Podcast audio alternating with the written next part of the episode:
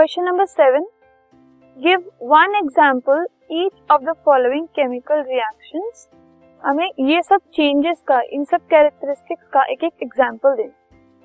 सो so, एक ऐसा reaction जिसमें कलर चेंज हुआ है उसका example that is C U S O four और एफ़ मतलब कॉपर सल्फेट और आयरन जब रिएक्ट करते हैं तो एफ़ एस ओ फोर और कॉपर बनाते हैं। जो C U S O four है वो ब्लू कलर का होता है। इस रिएक्शन के बाद एफ़ फोर बनता है। लाइट ग्रीन कलर का।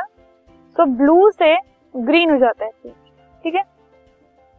फॉर्मेशन ऑफ़ अ प्रेसिपिटेट एक प्रेसिपिटेट की फॉर्मेशन सो so, इससे पिछले क्वेश्चन में ही हमने किया एग्जांपल बेरियम क्लोराइड और एल्यूमिनियम सल्फेट बेरियम सल्फेट और एल्यूमिनियम क्लोराइड बनाते हैं। इसमें जो प्रेसिपिटेट है वो बेरियम सल्फेट की बनती है।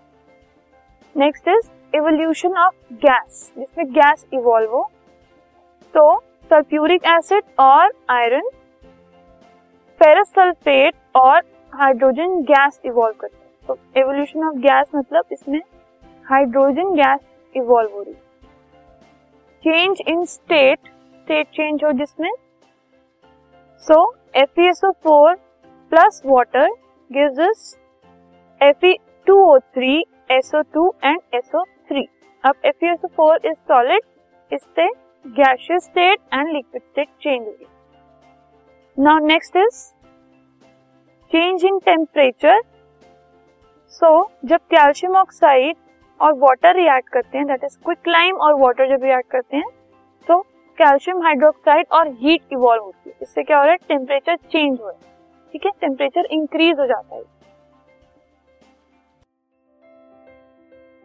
This podcast is brought you by Hubhopper शिक्षा अभियान अगर आपको ये पॉडकास्ट पसंद आया तो प्लीज़ लाइक शेयर और सब्सक्राइब करें और वीडियो क्लासेस के लिए शिक्षा अभियान के यूट्यूब चैनल पर जाएँ।